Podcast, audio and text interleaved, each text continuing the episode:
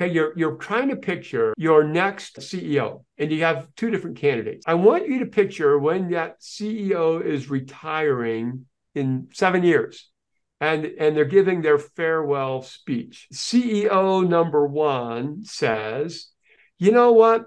Here's what we've accomplished over the last seven years." Coincidentally, the time period matches when they were there. Okay, and they brag about what they've done, yada yada yada. Okay. CEO number two says, we are positioned for the future. We've got a wonderful future ahead of us, and here is why.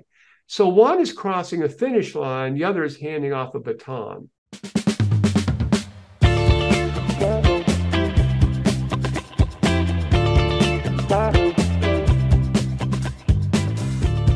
Welcome to the Product Quest podcast. Thanks for joining us on our journey to better understand innovation and product strategy. My name is Scott Burleson, and joining me as always, my co hosts Jan Wermuth and Jonathan Edwards. Today, we welcome our very special guest, Dan Adams. Dan is the founder and president of the AIM Institute and author of New Product Blueprinting, the handbook for B2B organic growth. He's a chemical engineer by training and the holder of many patents, including a listing in the National Inventors Hall of Fame. He has also recently published another book, Business Builders, which will be our topic for today. Dan Adams, welcome to the Product Quest podcast. Great to be here, Scott, Jan, and Jonathan. And Dan, as, as anyone who visits the AIM Institute will know, uh, certainly I do, you're a very prolific writer. And I thought we'd start by, since we're going to talk about your new book, but did you enjoy writing growing up, or was that something that just sort of evolved with your career as you as you grew up? You know, I didn't really enjoy writing. You know, maybe they were all assignments when I was young and uh, you know as i got old but i, I always like to read scott. Mm. you know in fact i i don't i don't want to brag but even though i'm uh, 68 i read at the 70 year old level. So uh, i've always enjoyed reading. And i think when i got a chance to start writing on topics that i had a lot of passion for that's when the writing part took off yeah, it's like you, in one of those earlier books that I'm assuming was your first book was on parenting. Um, so, how has your yeah. approach to writing changed since that first book? You know, I think the thing that's common is it was something that just had to get out. I had some things I wanted to say about parenting, and then we went into blueprinting and now business builders. But I think the thing that's changed is I had to rely on other people's research originally. I mean, in every case, I had a deeply held conviction. Um, and but you know, I had to rely on other people's research to kind of support that. Uh, more recently, in the past few years, and working, of course, with you at the AIM Institute, we've had the luxury of doing our own research. And I think in some ways that's more balanced because when you you know when you're trying to defend your position, you do a little cherry picking, a little bit of confirmation bias, right? And so, hey, here's something that supports me, right? But when you do your own research, you get a little bit more nuanced, uh, balanced view of things. And so I think I feel better about some of the more recent writings I've done for that reason. Yeah, that makes sense. Well, you're certainly an, I mean, an, anybody since your training knows you are an excellent communicator. And interesting things like when you're delivering training or even reading your emails or reading your writing, I can hear you talking. I can hear you talking as I read. And I think that's a, I think that's a, I think that's a fantastic trait. I mean, it feels very accessible um you, you know um i feel like i'm like you're like one-on-one and you're talking we're talking we're having a conversation which i think i think that's i mean we've all seen academic writing where we feel like the author is sort of trying to talk over us or not really trying to yeah. communicate but yours consistently uh, i feel like we're just having a conversation i think that's a great mark as a writer i think you know the thing that maybe helps me is I try to think about the person reading. You know, mm-hmm. what is it that they need to hear? Somebody gave me a, an illustration a long time ago. I'd kind of forgotten about this, but they said, picture a bullseye. What do they need to know in the center? And then, you know, what would be, you know, helpful to know? What's and what's nice to know? And I think sometimes when you mention academics, I think about this. They're they may be writing a 700 page book because they're trying to defend their position, going on and on, but I, I saw some research that said um, after people graduate from high school, 58% of Americans never complete reading a book again. So I think a short, crisp book, white paper, those things, you, you really need to hit the target and have a voice where it's like you say, it's conversational. Yeah. Hmm. I, I don't know if it's true or not, but I can tell this whether it is or not.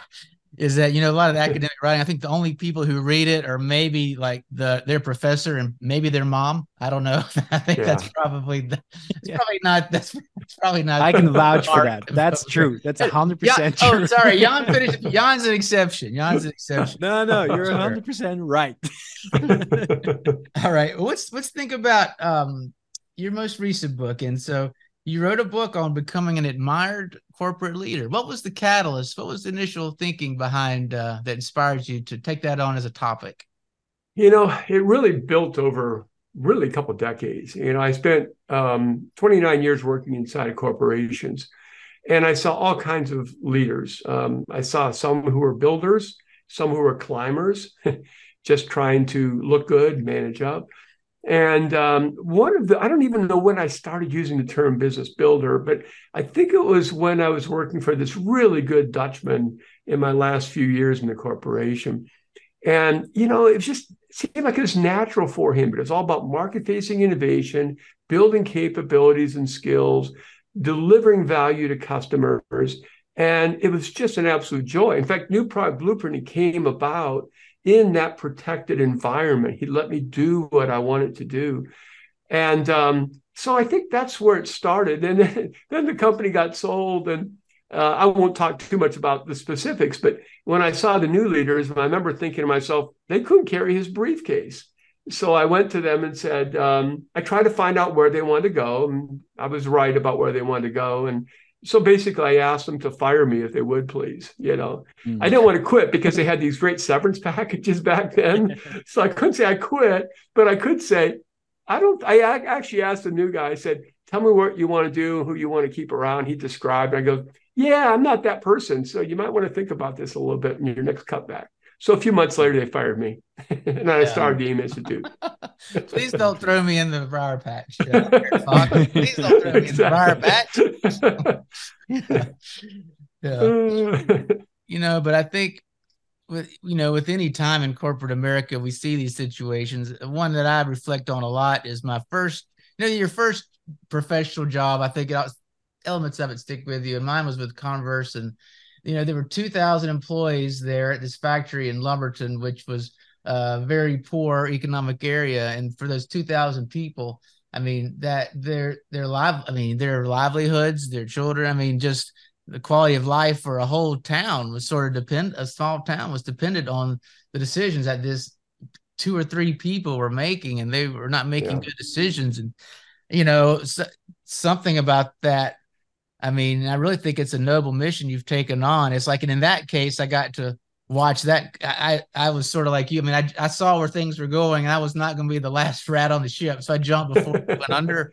But it did go under, and there were a lot yeah. of people that didn't have, you know, some of the options that I had. And well, when, um, yeah. When these executives, I mean, they when they make a decision, they're not throwing a pebble in the in the lake with little ripples. I mean, these they're throwing boulders with waves coming it impacts so many people.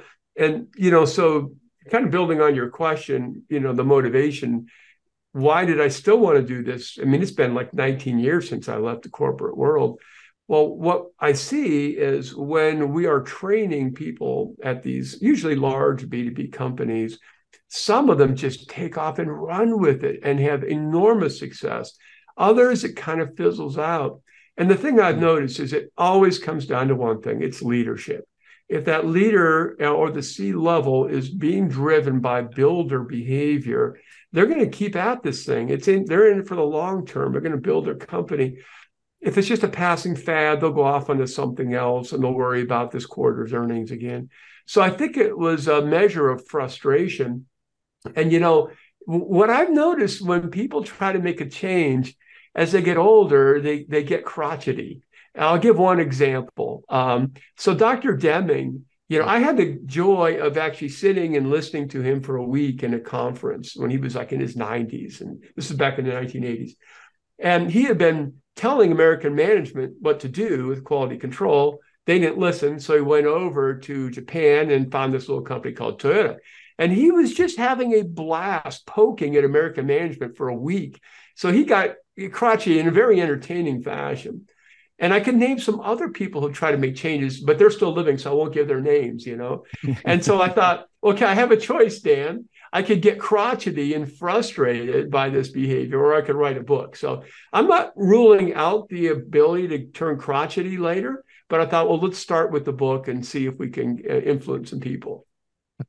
I'm not holding out on seeing crotchety Dan. I can't. I cannot imagine. That's beyond my imagination. So I don't think we're going to see that. But, but, but none. Even. But I think the point is, you felt. If tell me if I, if I understand this correctly. I mean, you really felt almost a calling to yeah to, um to tell this story of how important it was, and as you say, it it affects so many people. Yeah. Well, you know, what's interesting, Scott, you know, I'm not like the most self-aware person on the planet, but you know, I, I, I kind of tried to understand why so much I wanted to do this. And you know, when people look at the AIM Institute, they say, "Oh, you're in the business of helping companies grow." We are. That's great. But if you ask me, get go a little deeper. What is it you're really trying to accomplish? Is it for the customers? Is it for the shareholders? Is it this? It's the employees. That's a part that really motivates me because what we've seen is when you have a company led by builders, there it's market-facing innovation, they're growing. What happens? Well, the, comp- the, the employees aren't worried about the next layoff. They're not looking over their shoulders all the time and they're having rewarding, engaging jobs. There's nothing better than going to work, feeling you're part of something that's creating wonderful things for the marketplace. So that's really the motivation is to make life a lot better for employees. I think there's a good chance in 20 or 30 years we'll look back and say, what were we doing? You know, this we weren't valuing employees and engaging them the way we should have. We were paying way too much attention to Wall Street investors who are, by the way, holding our stock for an average of less than six months before their share handlers. Why were we working so hard for them when we had these potentially faithful, loyal employees? Which is what used to be the case before the 1970s, right? Yeah. Employees were loyal. So maybe we'll look back and say we went through, you know, half a century of oddity and weirdness and got back on track. I, I don't know.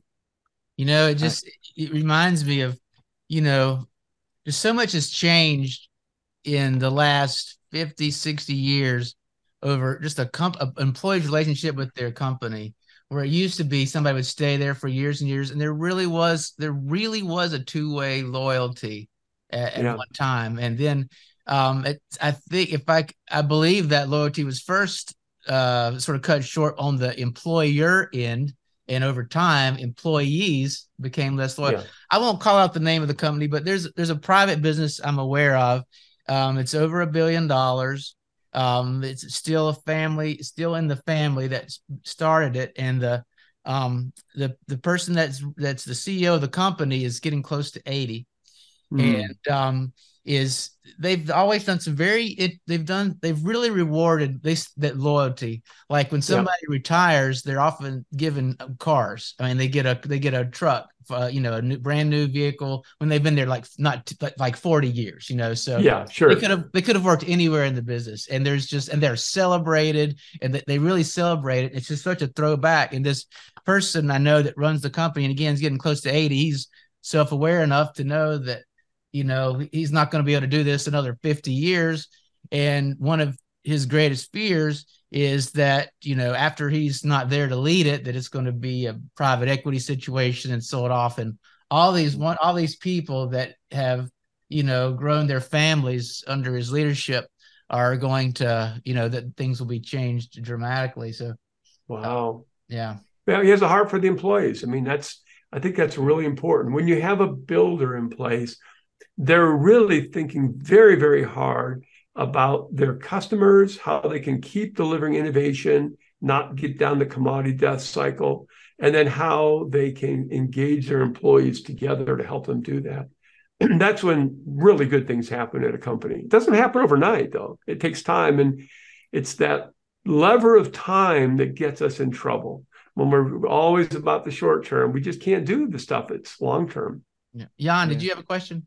Yeah, and I just wanted to, to kind of react or bounce bounce off something you said, which I think you really made me think about this. I think, I mean, we, I think growth is still kind of a word that's important, and and mm-hmm. the financial growth as such is is really important. But but I feel like you were alluding to a different kind also of growth, like a really Mhm. to, to- more of a developing things or the building that you're that you're alluding Yeah. to, and and you're hundred percent right. Now that you're mentioning it, it's it can be it's a it's a, it's a hugely inspiring thing. Like we can, I mean, there is we can debate growth and all kinds of things, and Mhm. all there, it is debated as a term, but I I, I it's, honestly it's true that that going being on a growth path is is Yeah. hugely inspiring and it's something you can be proud of if you have achieved it. And I'm not just talking about like financial growth. Like that's no, hey, that's nice, right? So I mean, nobody says no to money usually, but like, right. but, But- I don't you're- think that that's not where the inspiration, the pride then comes from. Like having achieved something is is that's and that's strong. That can be super strong.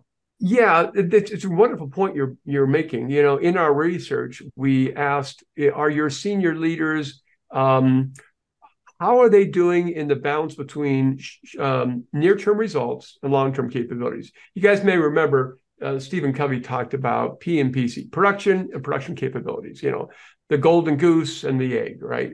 Uh, or, and, and and the goose, the goose and the the egg. And so what we found was in low performing companies who are not growing well, who are not doing well, there was a really, really heavy overemphasis on near term results. The Mm. companies who are doing better, it was much, much more about building capabilities. And that's the growth part. We're growing as employees, we're learning, we're developing new skills. Now, here's the thing that's kind of mind boggling. If you went to any human endeavor and asked, Do you need to build capabilities before you get results? You would say, Of course. Pole vaulting, chess, rock climbing, golf, you name it. Can you think of any human endeavor where you don't build the capabilities and grow those before you go and compete for the prize? And the answer is, I can't think of any except, well, maybe American business, right? in American business, we just keep going after that quarterly earnings over and over again. And we don't really invest in growing those capabilities. So yeah, that's a, that's what builders do. And most of the capabilities that a builder builds are human-based capabilities. These are skills, these are these are culture related, they're attitudes. It's really in the people themselves. And if you're firing them and letting them go every couple of years, then good luck with that, right? Yeah. Yeah. So with the book, Dan, who was the audience you you had in mind, and what would what would you like to what would you like for them to take away, or how or how they're how would you like them to be changed as a result of reading it? Well, you know, I, I in the book I actually do talk a little bit about are you um, you know a, an individual contributor? Here's what you can do. Some tips for you there. Are you middle manager? Here are some tips for you there. And are you at the C level suite or the senior level suite? Now, you know, in Dan's perfect world, here's what the ultimate audience would be. It'd be the board of directors. Mhm. And that board of directors would say, wait a minute, wait a minute, where are we going? You know, first of all, are we all in agreement? We want to grow this company over the long term and build the strongest, healthiest company we can. Great, we're in agreement with that. Now, the second thing is, why then are we putting people in senior leadership positions, rewarding them heavily while they're de- degrading our ability to do what we're trying to do? Because these short term actions that are being taken are precise. Think about uh, travel bans, cost controls, you know, firing people, layoffs, and all these things you know, these are precisely the things you would do to put your brakes on the long-term growth. So that's what I'd like to see is a different direction. We talk about this in the book also. You know, if you were running a 10,000 meter race, 25 laps, 400 meters, okay, and your goal was to win the race, and you had um, somebody in the spectator span uh, stands who places a side bet on your time for lap number 17. Would you run all out and sprint lap 17, exhaust yourself, and lose the race because you wanted that side bet to go well for that spectator? Well, if the answer is no, then why in heaven's name are we doing everything for the quarterly earnings for these share handlers who are holding the stock for less than six months? They don't give a hoot about our company and the long term health. But that's your job as a board of directors and as senior leaders to care very, very much about the long term health, winning the 10,000 meter race. Yeah. yeah the funny, the, the funny thing that comes to mind, I've thought of this over the years. The number of companies that have really focused on building a great company and and and have publicly said we don't care about our stock price is very small, but their names yeah. are like Amazon and Apple. right? right? These are like Jeff Bezos was famous for saying I don't care and was sort of mocked as uh you know whatever and, and then uh, it worked out well for him you know so it worked out pretty well. Seven years he went.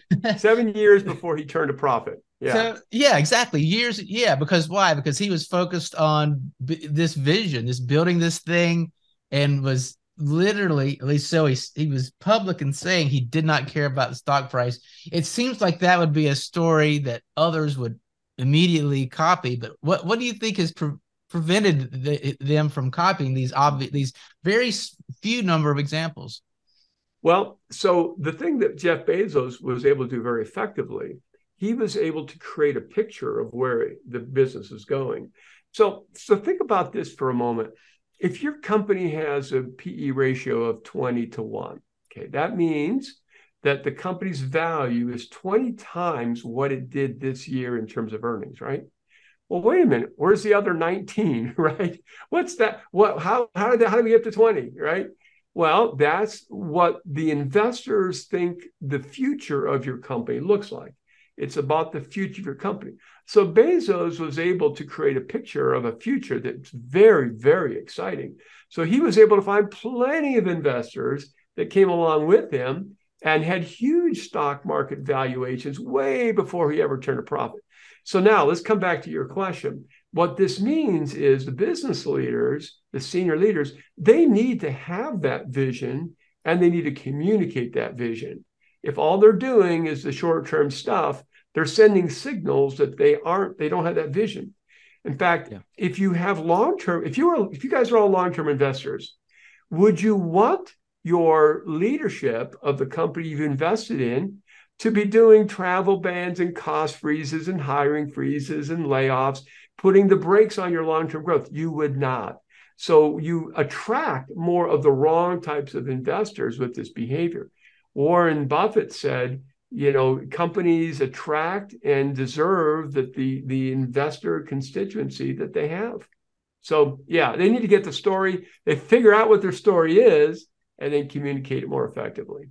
Funny, I'm having a flashback. I remember giving a presentation a little over 10 years ago, and I had this mm-hmm. Amazon example in there, and I remember this this is why I can't remember anything. I've got all this useless information in my head, but I remember what Amazon's PE ratio was. It was 75, and that was about 10 years ago. And so somebody would say, What a terrible investment. How can that be worth a 75 uh, PE ratio? But it's you know, Amazon from 2010 to 2013, I'm going to say without even looking, that probably would have been a good investment, despite its 75 P ratio back in 2010 or whatever. Absolutely. But I know within business builders, you've got certain categories, decorator and so on. Would you mind sort of taking us sure. through those different, uh, uh, those different types? Yeah, yeah. So we did this research and got a very high response rate on our survey, and we we didn't ask um, employees are you a builder decorator remodeler or you know realtor? Because we didn't think a lot of people would sign up as i'm a decorator right? Instead what we did was we defined each of these and basically a builder is somebody who drives strong organic growth by meeting the needs of the marketplace. A remodeler does good work. They're all about productivity improvement and uh, quality improvement making things better. We need those people. However if all you do is remodeling and never building, eventually you descend down into the commodity cycle and you're competing on price. And then the next one was the decorator. And the decorator is all about presenting favorable uh, picture of performance and future to investors. And then the realtor is somebody who's mostly in, engaged in buying and selling, acquisitions, you know, which again can be very helpful um, but if you don't if you don't know how to grow what you've acquired, you're you're building a house of cards. So we make it clear in the book that we're not saying you shouldn't look good to investors. You shouldn't, you know, improve your productivity, your, you know, and quality. You shouldn't do good M&A. Those are really good things to do. What we're saying is if those are the main thing you're driving in your business, you will not be as successful as a builder led business overall. So we did this research and we had people, um, we, we were able to parse the data, senior level leaders responding, middle management responding, and subordinates responding. And what we found, or, or individual contributors responding, and what we found was, for the most part, the middle management and the individual contributors agreed very closely. So, for a lot of the research in the book that we reported, we just grouped them together as subordinates. So, you got really two groups senior leaders and subordinates. And so, what we found was about, about 50, I think it's 52 or 53%, about half of the senior leaders self identified as a builder and when we ask subordinates what they're, it's all about your senior leaders. We aren't asking what about you. We're asking what about your senior leaders in these research uh, questions. About 32, roughly a third of the subordinates felt their leaders were builders. So somewhere between a third and a half are probably builders out there, and the others are chasing something else. So that's basically the foundation now, we also ask questions about what are your feelings about your prospects for future growth of your company. And we also ask questions about how do you feel you are growing versus your competition, the same, slower, or faster. And so, a lot of the most interesting research, I think, um, was when we were able to compare slower growth companies to faster growth companies. And what we saw over and over again was the builder behavior was more associated with the faster growth companies and the decorator and frankly even the others remodeler and realtor were associated in, again in terms of the leadership the main passion in fact that's something we were clear about what is your main passion and uh, so that was associated with slower growth those others non-builder so, yeah. you know, it was kind of fun to see because that's kind of what I thought. but it's good to get data. a couple things. So a third to half was builders. Did I hear that correctly? Yeah, third to a half. Uh, basically, the senior leaders thought half of them thought they were builders, themselves were builders, and the subordinates thought a third of their senior leaders were builders. Yeah, that makes sense. So, to your point earlier about the audience, you'd hope you really hope finds these board of directors I think this would be a very compelling case for the, you know, board of directors, which probably more than anybody else, perhaps have the most logical and rational, uh, longest term thinking, or at least should, at least should have yeah. perspective. And so, yeah, yeah. If only if, yeah. if only the uh, if only the subordinates read it, then uh, and yeah. nothing changes. I'll have been successful in frustrating a lot of subordinates. With, you know. for sure. you know so yeah, go ahead john is it is it possible to become a builder or are builders born that way can someone who reads your book and say oh i think i i might be a, a decorator then change and become a builder so that is the $64000 question jonathan i don't know the answer i i say in the book you know if you're a decorator you know, but you're a senior leader, but you can change. You're a leader. You can do this, right? Um, I do also believe that a, a, lot of people will find it very hard to change. I, I think when we look back, if this book is successful, we'll probably find that what it did more than anything else was allow people who are builders at heart to justify their actions, to explain why they're doing what they're doing. That's probably the most likely outcome of this. Um, I would be just delighted if some decorators became builders. I do think there's a very good prospect that remodelers will, in fact, become, some of those will become builders. Because remodelers have the right heart. They want to make things better.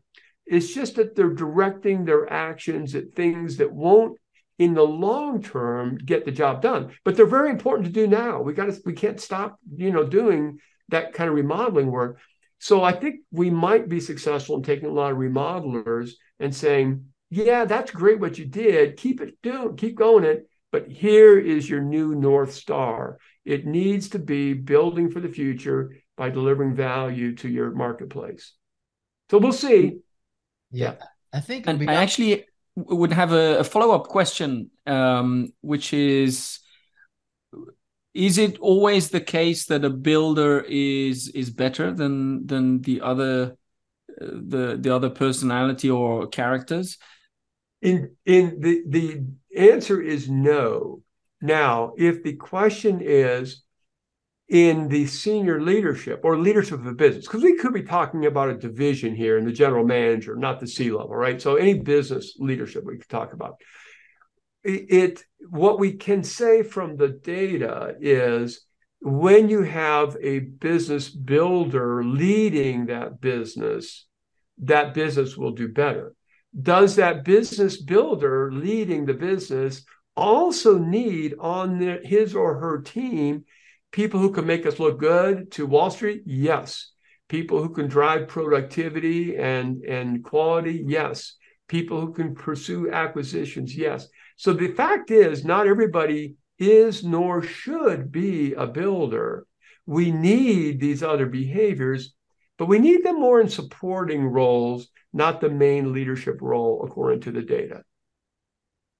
So, uh, you know, so there is a thing, an assessment we have, and we tell people don't feel bad if you're not a business builder, but you might want to get in a company that is led by a business builder so you don't have to worry about the next layoff and you might enjoy yourself a lot more supporting that kind of dynamic, high energy uh, market facing innovation.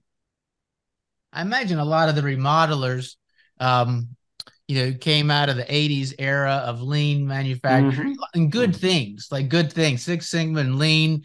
And let's, hey, let's reduce inventories and hey, let's you know let's you know keep you know measure our you know take longer to pay our suppliers do all these things make our sure. cash make our cash look better um you know um but you know it's um I, but i don't remember who i heard say this but it, i heard someone say you can't shrink your way to greatness no um, you really so can't nice. yeah I, I tend yeah. to agree with you to have some hope for the remodelers because it could just be an awareness thing of where they've been or maybe it's it could be like their first roles were operations and that's that was their charge and right. so that's what they should be doing but it's some but they're so they literally might not be aware that this the you know it's there's the limit to how far that can do for the good of the company I like your perspective on time, also, Scott. You know, we've written a little bit on um, the waves, the quality wave, the productivity wave, the innovation wave. And, you know, in the 70s and 80s and, and even into the 90s, the quality wave was what you really need to focus on. I mean, if you weren't doing statistical process control and, you know, you were Chrysler with, you know, cars that were not high quality and you were facing Toyota with cars, cars that were, you just needed to focus on the quality wave, period. I mean, you had to get there. And then you get into the productivity wave and lean and business process reengineering and all these sort of things. And you know what? You needed to do that. You need to get there. Now we're in the innovation wave. And, you know, if you haven't figured out the quality and productivity by now, you're probably not even in business anymore, right? Those are more prices of entry, table stakes, that sort of thing. You need to keep working it, right? But the point is, what do you do if you get to zero defects? What do you do next? um, if your productivity is so high, you're running a lights out factory. What do you do next, right? You do reach a point of diminishing returns. When you talk about market facing innovation, as opposed to the other two, there is no limit. You know, as long as you can understand and meet customer needs better than others, there's absolutely no ceiling to what you can do. So, yes, if somebody grew up in that quality and productivity way, if you can understand that, so it may be an awareness. Guys and gals, we're in a different era right now. Yeah, I think you're right. I think there was an era when um, being a remodeler could be a source of competitive advantage. It's not yeah. 70s, 80s. That prob that era probably ended somewhere. I'm going to say in the late 90s, something like that, where um, like you say, there's a table stake. So that, and if you if you're not doing cellular manufacturing, if you haven't taken all that waste out, you, you you're already out. So yeah, So, but it, but because it at one time historically was a source of competitive advantage, I can you can see how that idea would be uh, hard to let go of. Mm-hmm. Exactly. So I think there's a lot of hope for remodelers. This is something I wrestle with a little bit, and I'm still wrestling with it. If somebody is not a builder, could be because their natural passion just isn't that. Right. They're just good at making things better. They're great right. at telling a story to Wall Street. Right. Go for it, do it, do be the best you can. Um, there could be others though who aren't a builder because you know they they grew up learning that the goal was to maximize shareholder wealth, and they haven't really seen the evidence that that's a bad idea.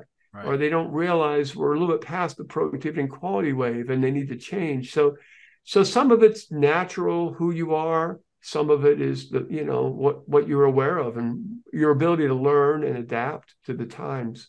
You know the realtor is an interesting one too. I think again anybody's been in corporate america for uh, multiple decades uh, you've known some realtors right? Or you've worked, probably worked for some realtors.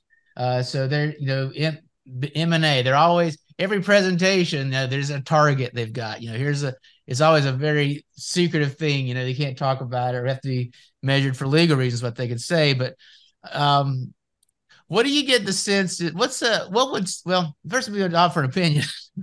Uh, but of course we want your opinion but my sense is a lot of times the realtors they just enjoy being realtors. Like they enjoy that process of that secret they like visiting companies and the, and it, it seems to me i guess i'll just get your reaction from my thoughts on it is that they just enjoy it they enjoy visiting companies and having the high level meetings and maybe and but the question you wonder about is, I mean, there's some there's lots of evidence, at least I haven't read it recently, but I know historically there's been a lot of evidence that this does not increase the long-term prospects for a company. So I'm always like, are they aware of that? Are they not aware of that? Um, yeah, the, the what, are, what are your thoughts? Well, the numbers are all over the map, but most of the research, and there's dozens of studies that, that support this, most of the research says that somewhere between 70 and 90% of them will not be successful. Yeah. They really won't help. So you have to ask, why are we doing this? And I agree, there are some people who love it and they're very good at it too. Yeah. And we need them in yeah. some cases. So I think there was a period of time where people were doing acquisitions to mask their lack of organic growth. Mm. And so, you know, they were able yeah. to, you know, the reporting systems weren't that good 20, 30 years ago. So you're able to go out to investors and say, hey, we grew this much. And they would go, well, how much is organic? You'd wave your arms a little bit. And it was kind of cloudy, you know. So that was seen as a way of growing because you didn't know how to grow, right? Um, but then I think now when people are doing acquisitions, there there needs to be a good question of what will this acquisition do? And if it's growing for growing sake, or it's more about the synergies and the cost reductions and all that sort of thing, those are the ones that are not successful.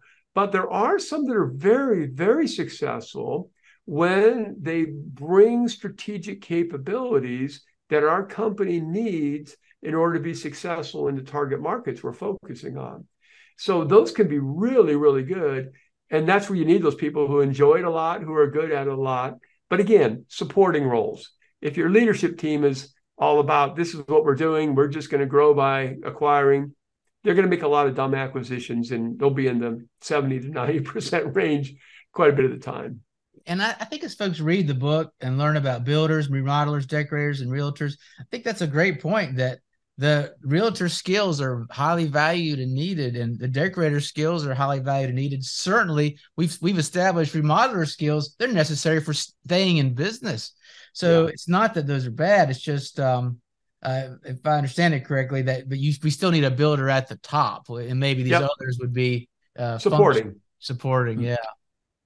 I, I, wondered if we could dig in a bit more into what a builder looks like, because when we talk about builders, what I have in mind is, you know, someone with tools, building a chair, or maybe a programmer, or an engineer, or something like this. Yeah. Um, how does this translate for the C-suite? What what does a builder in the C-suite look like? Is yeah. this about creating an organization? What? How do you see this? Great, wonderful. So let's go back to so as, as I mentioned at the AIM Institute, we work you know predominantly with some very large companies, So let's think of any of those companies. You guys could imagine some publicly traded companies are very large. And let's go ask what did the founder behave like? What was that founder like?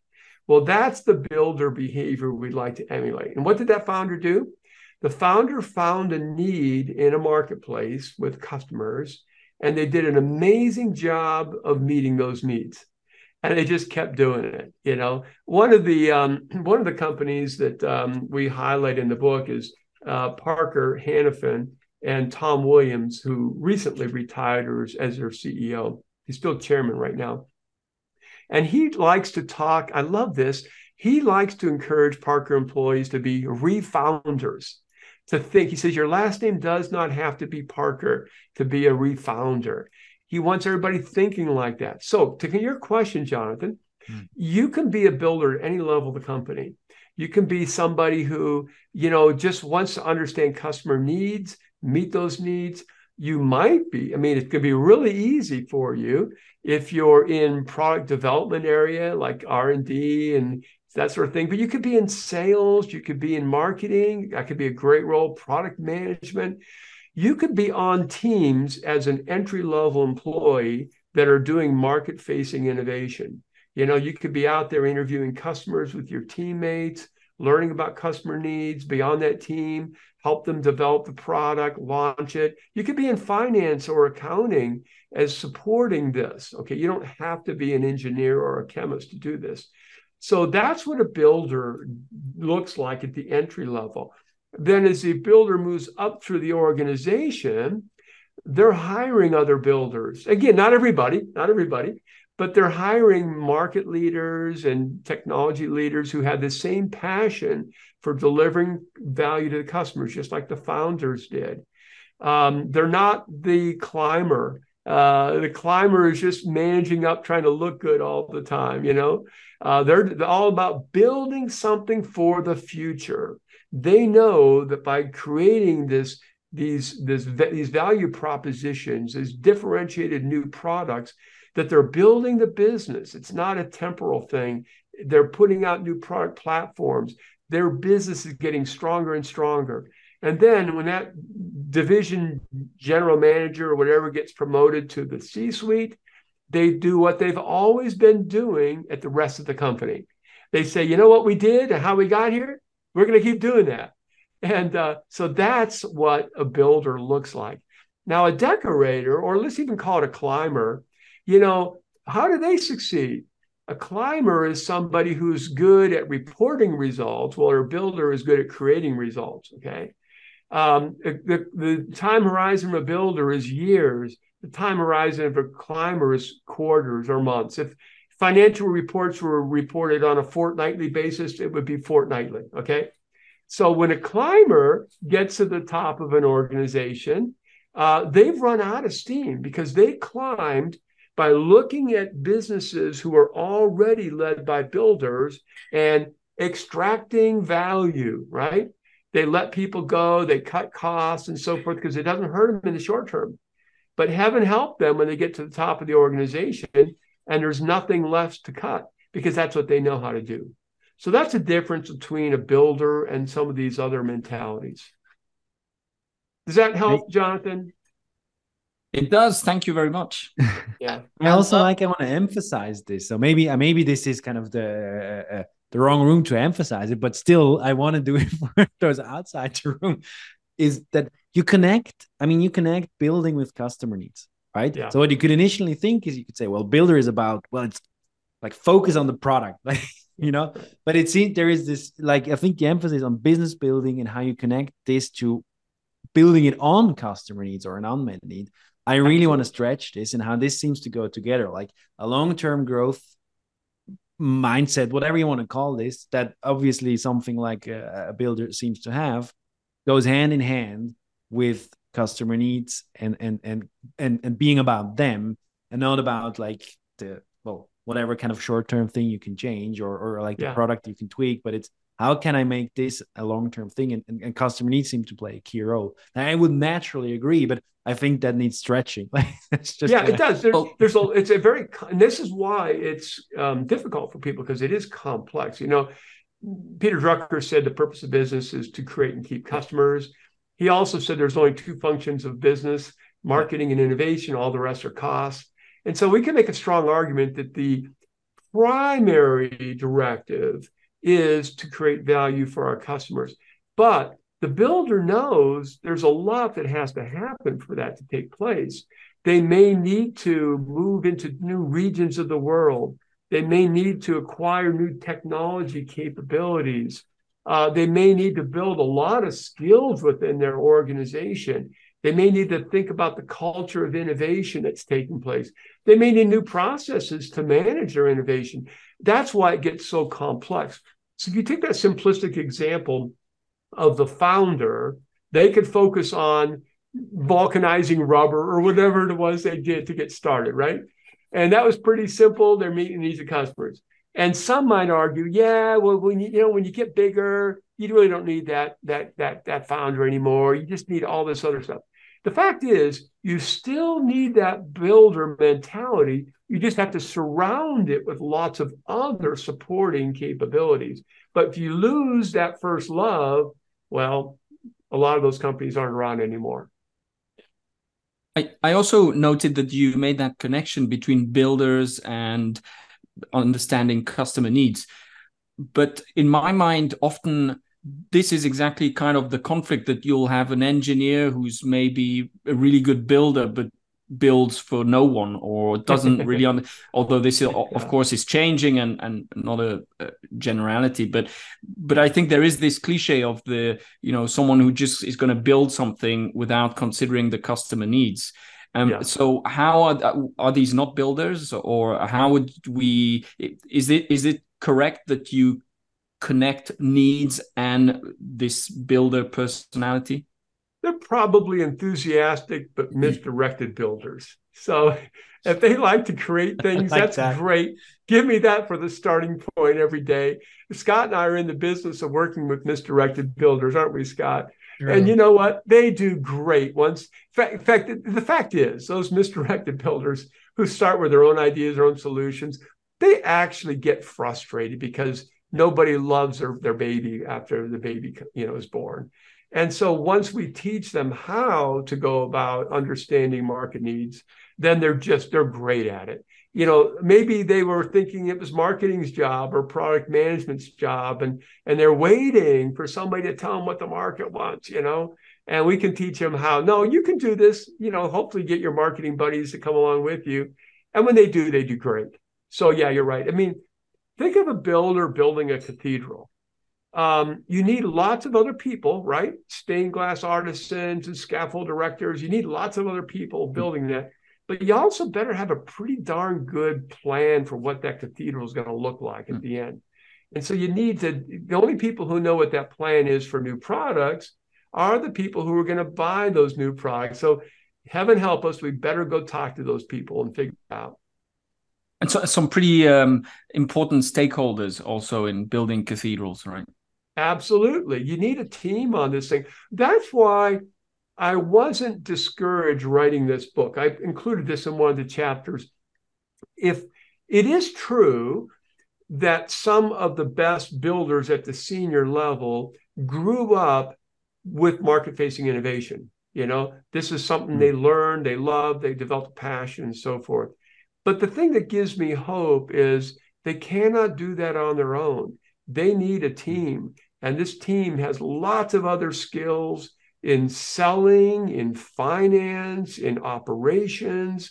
And so, what I find is those people love being on a team that's really going to be successful. And the only way they're successful is by giving customers what they really want. Yeah. I, I really like this idea of um, I believe you said Tom Williams, this idea of adopting this founder mentality. That's refounders. Yeah. I think that's fantastic advice because one of my one of my thoughts was about an audience of this that I hope finds this book would be uh, young folks just beginning their careers who yeah. this is probably be they don't even this is something they probably aren't naturally thinking about a lot early on, but I think it would be a great mentality for those because the future leaders are they're young now, right? So I'm hoping well, those folks find this book, and I, I love that idea of that that founder mentality for them. Well, but I know, would say that there is. Oh, sorry. Go ahead.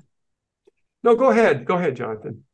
I was just going to say I think this depends often a lot on the culture in the in the company because um, if you're going to adopt a founder mentality, then there also needs to be a certain allowance for for failure, and because yes. because in the end that's that's part of it, right? I mean, if you're trying new things and you're trying to to de- develop new ideas, some of them are not not going to work. So it's great point. You know, one of the other leader, leaders we feature in the book is a gentleman named Kees Verhaar, and he was the fellow I worked for that was this amazing Dutch business builder.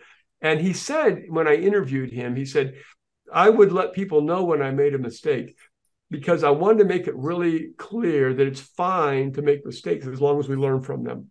So it's a culture where risk is is tolerated and accepted, and uh, people are encouraged to learn from those and keep building.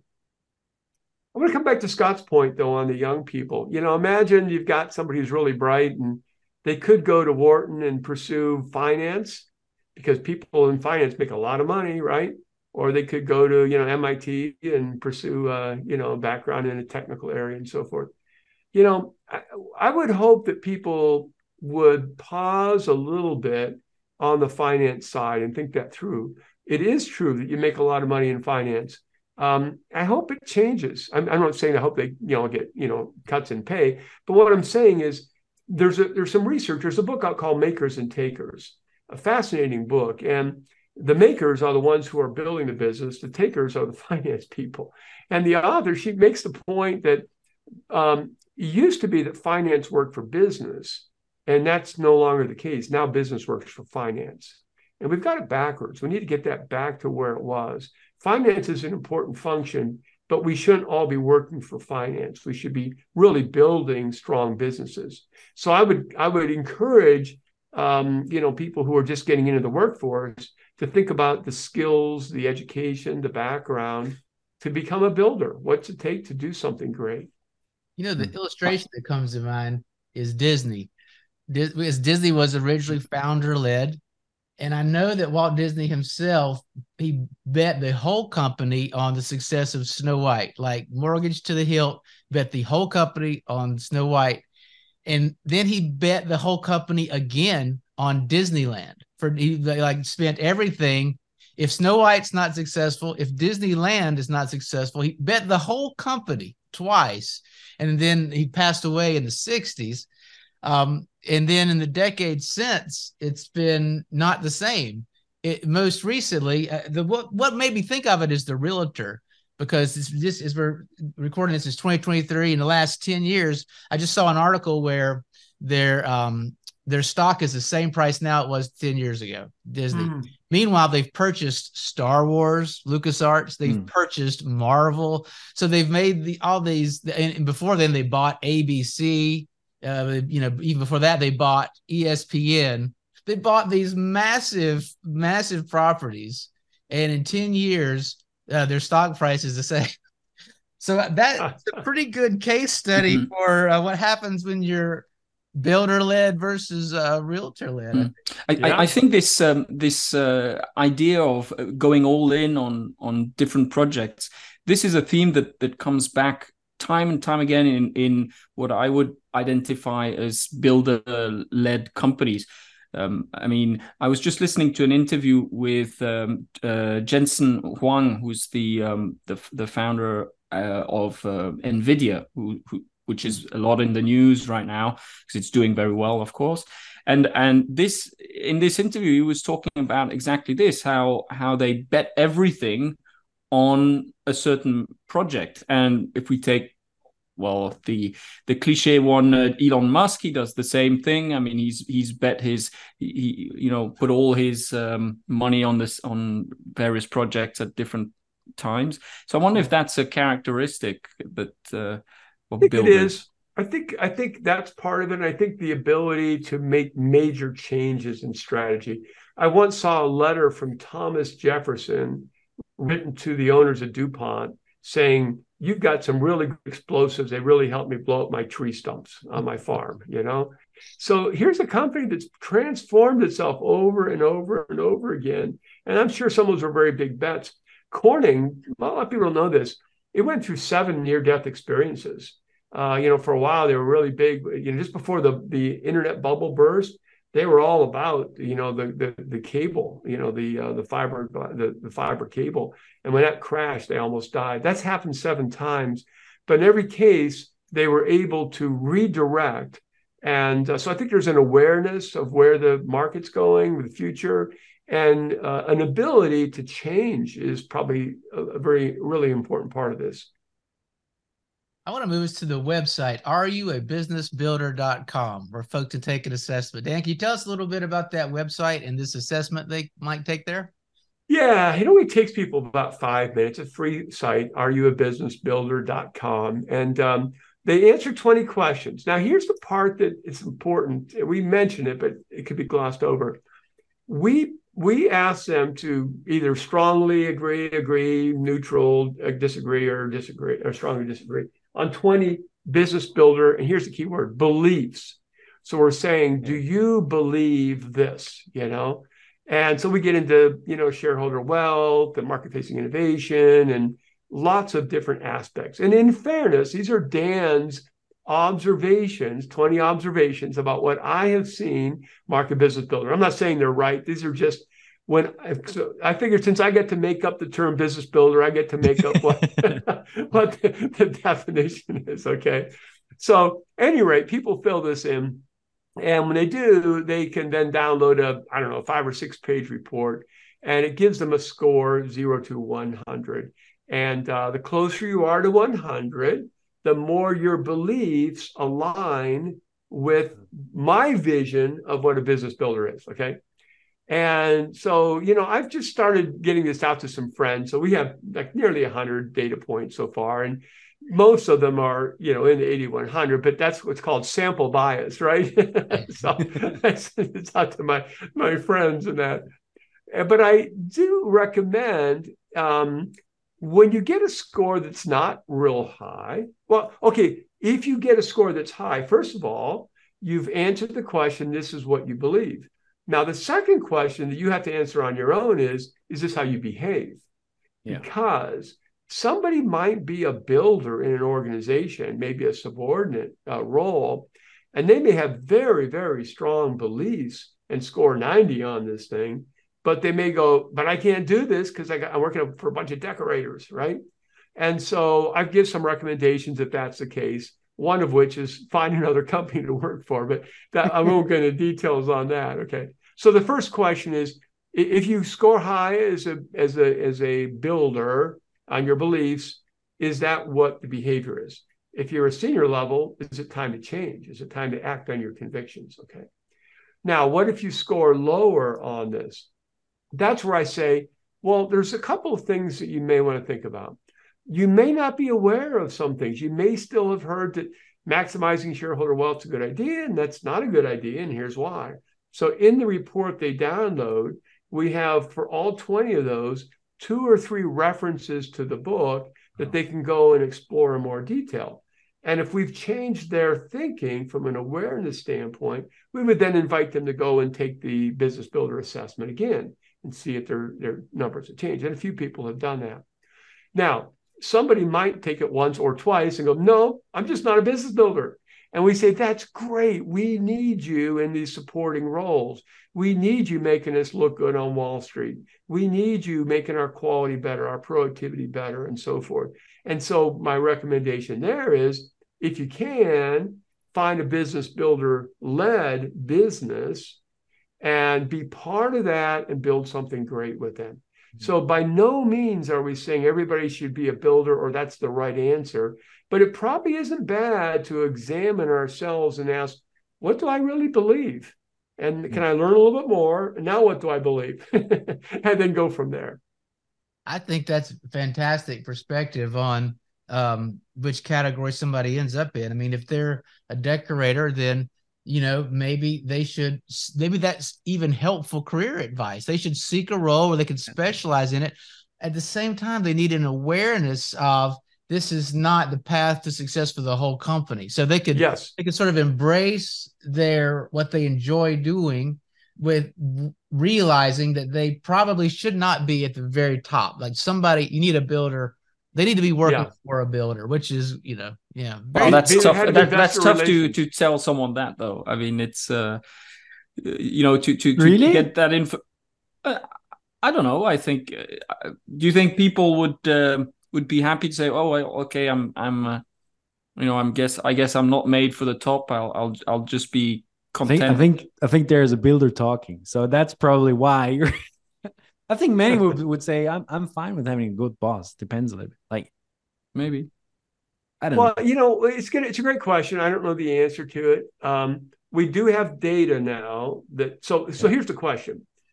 If I'm a decorator and I'm at the C-suite and I'm all about the quarterly, you know, earnings and presenting a good face. That's what I've been doing. It's how I got here. Okay.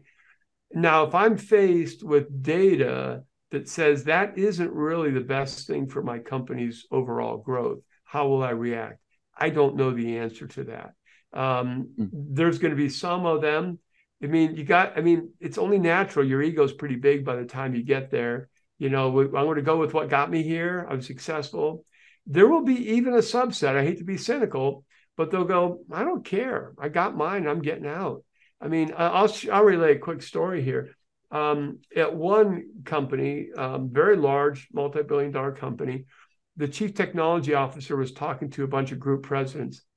And one of the group presidents said, Yeah, I don't believe in innovation. Now imagine that, right? You're the chief technology officer. Well, what do you mean, Joe? Rover guy goes, What do you mean you don't believe in innovation? He goes, Well, I'm retiring in two years, and anything we do now in terms of innovation is not going to help me. Now, this fellow had somehow lost fact, lost sight of the fact that his role was to leave his company stronger than he found. That's a, by the way, that's a mantra we have throughout the book. If you're a leader, your number one objective beyond everything else is to leave your company stronger than you found it. This guy was not thinking about it. He had turned this whole objective into what can I get out of it? What bounty can I receive, stock bonuses and so forth, and go home with, you know? Now, we need to find those people in our organization. We need to get them out of there because those people are driving out the builders, the would be future builder leaders in our company. I don't know how many people are like that. I'm not naturally cynical. So, yes, there are some, but I would hope that most of them just didn't fully appreciate that decorating is not what their company needs. So, we'll see. Hmm. Yeah, There's a, a name for tho- those kinds of people is jerks, no? yeah exactly exactly. You know well what i i have an illustration in the book for for for the um for for the board of directors. Okay you're you're trying to picture your next uh ceo and you have two different candidates okay? I and i tell them i want you to picture when that ceo is retiring in seven years and and they're giving their farewell speech okay CEO number one says, you know what? Here's what we've accomplished over the last seven years. Coincidentally, the time period matches when they were there. Okay. And they brag about what they've done, and yada, yada, yada. Okay. CEO number two says, we are positioned for the future. We've got a wonderful future ahead of us, and here is why. So one is crossing a finish line, the other is handing off a baton.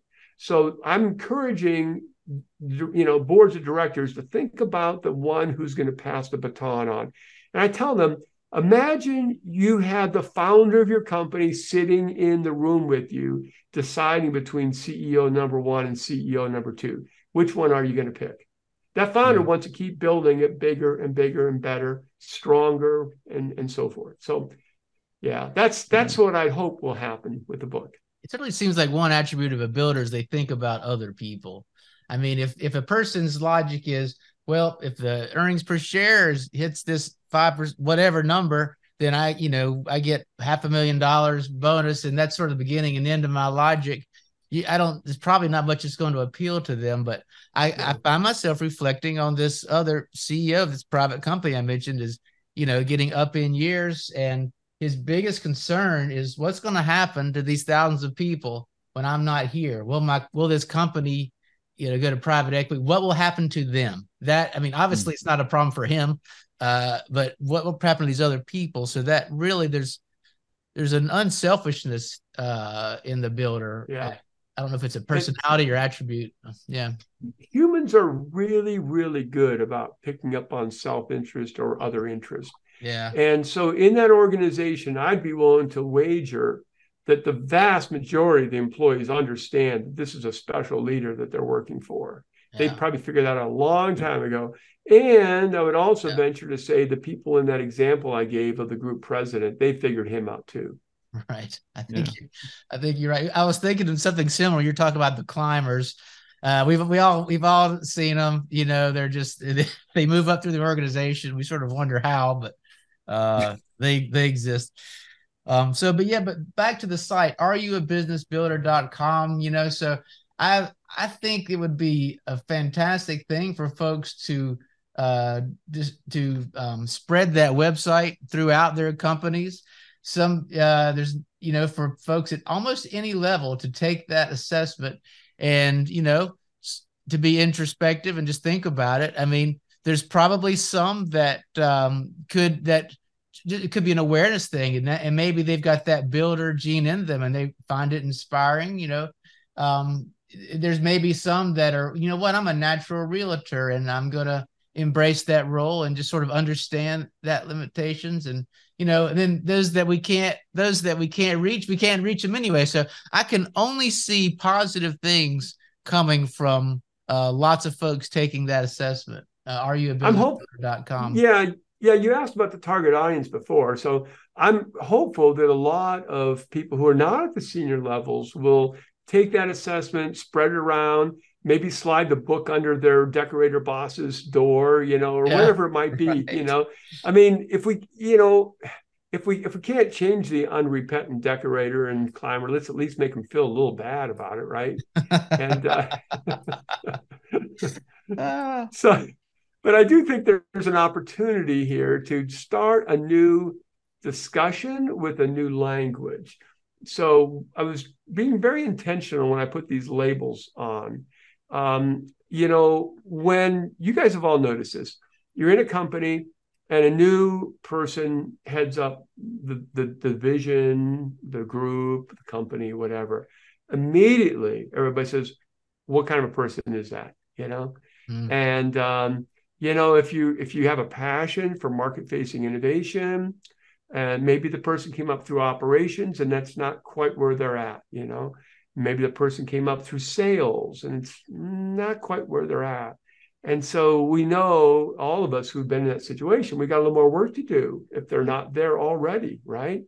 And so now we have a language and so hopefully you know companies will seek out the builders in those senior levels and uh, maybe it'll be just a little less comfortable to be a decorator and a climber. Mm, I like that.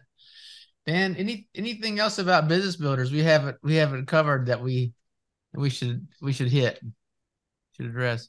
No, although I will tell you, you know, I just got off the a call with our publicist, and I'll tell you, I am still very much in the learning mode on this thing. You know, um, I I feel like I've kind of pointed my finger at the problems and I hopefully provide enough data to say these really are serious problems. And I have some suggestions in the book of how to uh, personally become more of a builder, you know, chart your course and how your organization can change. But I'm not at all to the point where I figure we've got it, we've got it all figured out. And so I'm actually going to be probably looking to meet with some senior level teams of some different companies maybe do what we call discovery interviews, Scott, to find out why are the what are the obstacles that you see?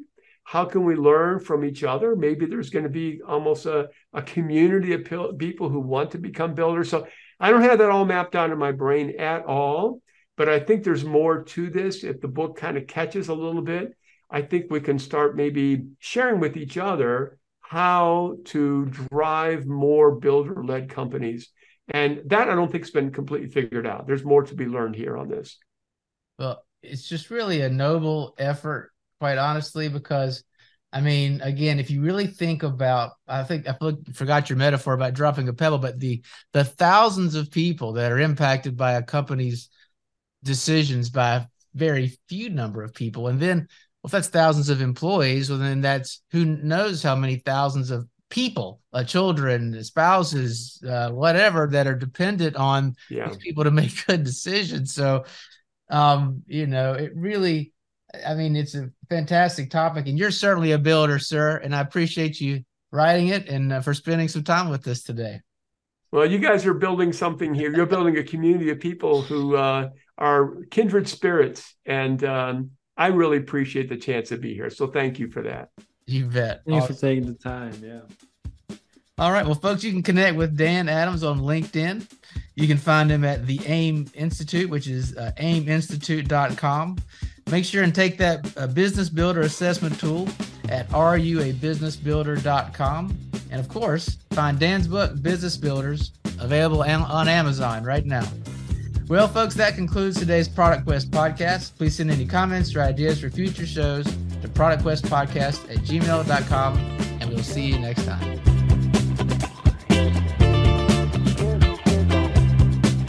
Thanks for having me. You guys have a great rest of the day, okay? You too. All right. Bye bye now.